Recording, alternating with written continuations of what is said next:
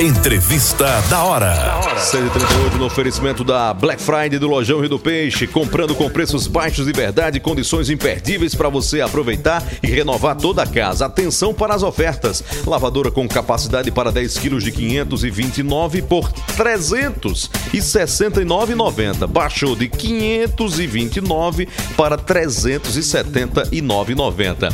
Tem a fritadeira elétrica da Grande de 359 agora por 259 reais. E a churrasqueira elétrica de 159, agora é só 99 a churrasqueira elétrica. Atenção, preste atenção. Esses tempos, esses preços são por prazo limitado, ou seja, é por tempo limitado. Então corra logo, compre na loja ou no site. Na Black Friday do Lojão Rio do Peixe, é fácil comprar. Hora H! Hoje era um dia 20 de novembro, é celebrado o Dia Nacional da Consciência Negra. Nós vamos falar por telefone com o Nivaldo Pires, ele é da Marcha Unificada da Negritude da Paraíba. É... Nivaldo, obrigado por falar conosco aqui na Hora H. Boa noite. Boa noite, Nivaldo. Boa noite, Aroncide. Boa, boa noite a todos os ouvintes desse programa belíssimo que tem feito a diferença na rádio difusão aqui no estado da Paraíba. São muitas lutas, muitas conquistas, outras nem tanto. Eu gostaria de começar perguntando a você nessa, nessa empreitada: o que avançou? O que é conquista, na opinião de vocês, do movimento? É, bem, para começar, a gente pode considerar o neste dia, 20 de novembro, Dia Nacional da Consciência Negra, é, o, a nossa a Constituição Federal é o, é o primeiro marco para a gente histórico que delimita ali os direitos básicos, né, as garantias é, para a população negra. Claro que o artigo 5 ele, ele generaliza, mas ao mesmo tempo especifica, por exemplo, a questão é, de não violação de direito ao povo negro. Está lá no artigo 5 é um dos, um dos, dos quesitos lá. Outra, outra coisa é o avanço que nos últimos 10 anos a gente teve nesse país com a, o surgimento de conselhos de participação de desenvolvimento da comunidade negra espalhados por todo o país, a criação de coordenadorias de política de promoção de igualdade racial, inclusive nós temos um em João Pessoa, e nós temos também o Centro João Balula, que é um centro que atende é, as vítimas de racismo, intolerância religiosa e xenofobia. Nós temos a criação das, do Ministério da Igualdade Racial, que trabalha é, não só a questão do, da população negra, mas também trabalha a questão do quilombola, que é, são negros, mas que tem ali suas especificidades. É, a questão das comunidades tradicionais, a pro, proteção das comunidades tradicionais, como ah, povos de terreiro, comunidades ribeirinhas, marisqueiras. É, nós temos as políticas de cotas, que inclusive agora é, houve uma renovação, né, uma atualização dessa política em que ah, os quilombolas passam a ter os mesmos direitos que pardos e negros no acesso à universidade é, e também aos cursos de mestrado e doutorado, as bolsas, né, é, que são garantidas nesses espaços acadêmicos. Isso foi muito importante, um avanço e para nós é motivo de alegria neste Dia da Consciência Negra estar tá comemorando. É claro que é também um dia para a gente refletir as dificuldades que a população negra ainda passa. Aí é onde vou te perguntar, Nivaldo, o que ainda é desafio no caminho? É, o racismo estrutural ele é um grande desafio para a população negra. Quando a gente fala de racismo estrutural, a gente está analisando a partir de três perspectivas, Heron. A perspectiva econômica, a perspectiva política e a subjetiva. A econômica, a gente pode pensar a partir da questão da renda da população preta e pobre desse país, que é a menor renda. É, em contrapartida, essa mesma população que tem a menor renda é a que mais paga impostos. Isso são dados do IPEA de 2000 e 2021.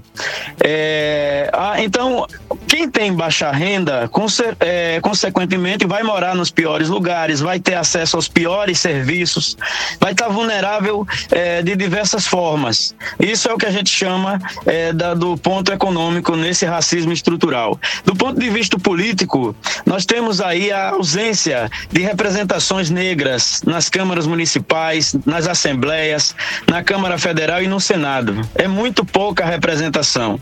E nesse sentido, quem produz eh, as leis para o povo, para a população, uma população que inclusive chega a quase 60%. Nós somos o segundo país mais negro do mundo, só perdendo para a Nigéria. Então, no sentido político, a ocupação também ah, nas secretarias, em postos de poder, o, o lugar do negro tem, está ainda na posição de subalterno, eh, seja no setor privado, ou seja no setor no setor público. É, e no setor público enfrenta inclusive o racismo institucional ou no setor privado, que são aqueles poucos negros que chegam, mas que têm dificuldade de se manter nesses espaços por conta é, dessas ideias criadas de superioridade e colocadas em prática né, no ambiente de trabalho. Do ponto de vista subjetivo, esse racismo estrutural ele se dá por meio de ideias, né, de piadas, de, é, de insinuações, por exemplo exemplo, de que o todo preto é ladrão, que o negro não pode desenvolver esse país, é, como justificativa de não permitir que ele avance é, no, nos espaços. Então, são essas as formas, as três formas que estão dentro desse universo do racismo estrutural que a gente considera que é um desafio, que é um empecilho ao desenvolvimento social, psicológico e econômico da população negra, Heron. Nivaldo Pires, da coordenação da Marcha da Negritude da Paraíba, muito obrigado pela participação, pela entrevista aqui na Hora H. Muito obrigado, Heron. Obrigado a todos os ouvintes da Hora H. Hora H. Liga aí. A carne mais barata no mercado é a carne negra. A carne mais barata no mercado é a carne O negra. dia que é todo dia. Carne mais barata do mercado é a carne negra. Respeito, consciência, A carne mais barata cidadania. mercado é. Interessante, o Alisson, sobre esse tema aqui, uma matéria da Folha de São Paulo. Ela faz um cálculo, Alisson Bezerra, que o Brasil pode levar 116 anos para atingir equilíbrio entre negros e brancos. Veja quanto caminho nós temos pela frente. Vamos ser francos. Sem contar os mais de 500 anos de luta, né, Aaron? Desde o tempo que os europeus chegaram aqui, escravizando os africanos, até a abolição da, escrava- da- da escravidão. A gente diariamente ainda enxerga muita, muita gente ainda tendo esse certo preconceito, racismo pela cor da pele. Nós lutamos muito e acreditamos que um dia essa página possa ser virada. Talvez demore 100, 200 anos, infelizmente é muito tempo, mas a gente vai chegar a essa data sim. Cantam Que vem as lutas, viu, Heron? Pra quem minimiza as lutas, não dá não, viu? Respeitem os cabelos. Respeitem meus cabelos brancos. Se eu quero pichain, deixa.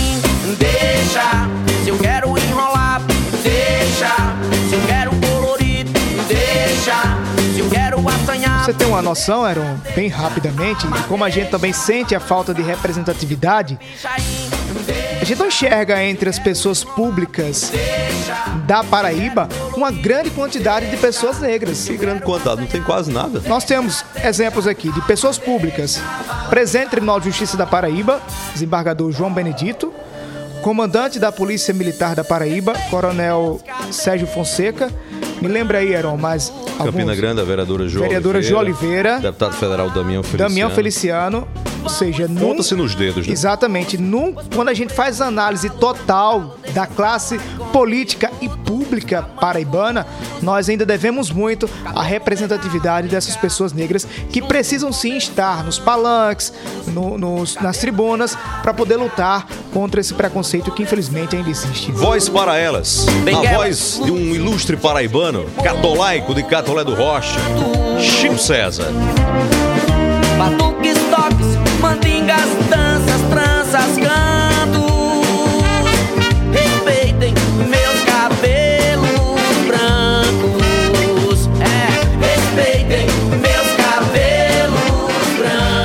César mostrando a diferença que faz uma vírgula. Deixa, se eu quero enrolar, Paródia com a música Respeitem Meus Cabelos Brancos. deixa. Ele vai lá e respeitem meus cabelos, vírgula, brancos. Se eu quero pichain, deixa.